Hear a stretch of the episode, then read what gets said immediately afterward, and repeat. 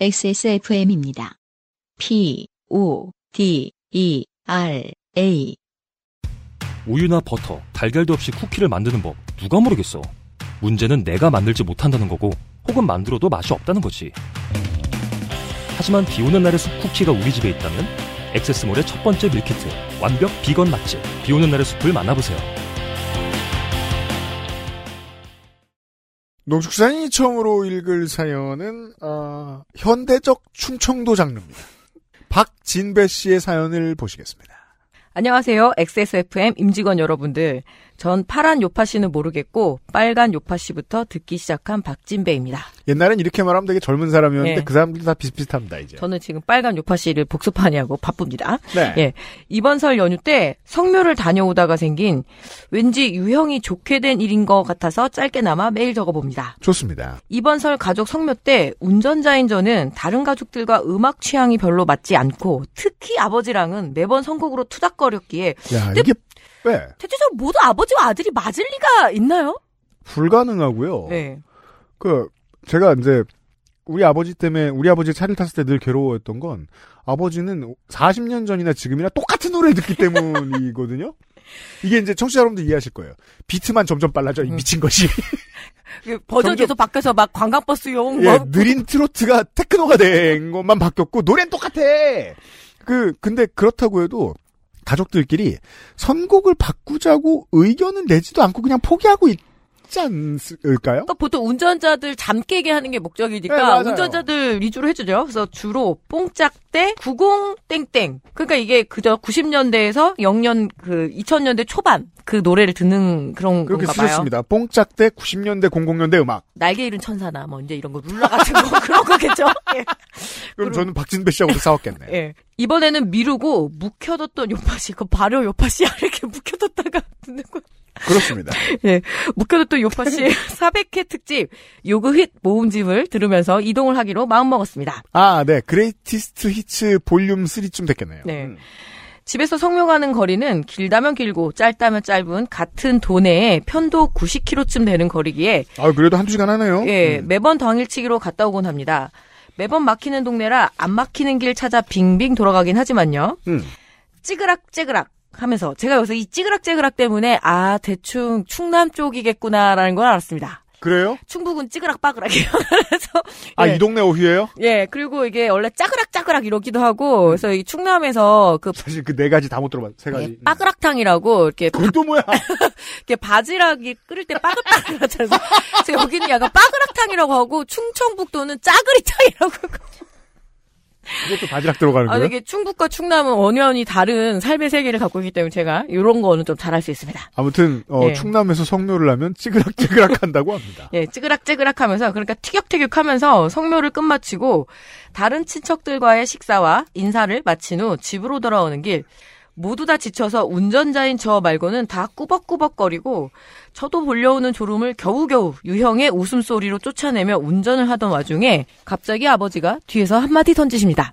아버지, 지금 웃음소리 이게 사람이요? 기계. 그니까 뭐냐? AI 아니요? 자, 아버님. 잘 들으세요.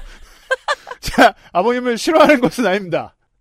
하지만 그 어떤 경우에 웃음소리를 듣고 이것이 기계라고 판단할 수 있겠습니까? 갑작스러운, 그리고 전혀 상상하지 못했던 단어에 저는 잠이 확 깨며, 나. 아니, 갑자기 뭔 헛소리유? 라고 되물었지만, 네. 아버지. 아니, AI 같은디? TTS 아닌 게 어디야? 그 AI를 뭐라고 생각하시는, 어떻게 한 시간 내내 저렇게 웃기만 해. 아버님, 어폐가 심하죠? 전 주로 읽고, 가만히 있잖아요. 자, 나. 아니, 이게 어떻게 기계요? 사람이지? 전혀 논리적인 대응은 하지 못하고 계십니다. 아버지. 웃음소리 들어보니까 사람 목소리가 아닌 것 같아. 기계 같은디? 아, 이게 제가 좀 잘못 읽었네요. 아니, 이게 어떻게 기계요? 사람이지? 이렇게 됐었겠네요. 예. 네. 예, 저도 감을 잠깐 상실해서. 자, 할 말을 잃은 저는 그저 하하, 웃고 넘길 수밖에 없었습니다. 이걸 어떻게 설명해야 하나 감도 잡히지 않고 딱히 달리 할 말도 없었고요. 어, AI설. 예. 네. 조리독감? 제가 조리독감을 봐하면은 저렇게 웃는 거죠. 자, 아니 그러게요. 어르신이 생각할 수 있는 AI는 조류 독감일 가능성도 있긴 있습니다만 아까 예전에, 무엇이건 간에 예전에 우리 아버지가 왜 그 예능 있잖아요. 무한도전이나 이런 거 보면 웃음을 삽입하잖아요. 아 그렇죠.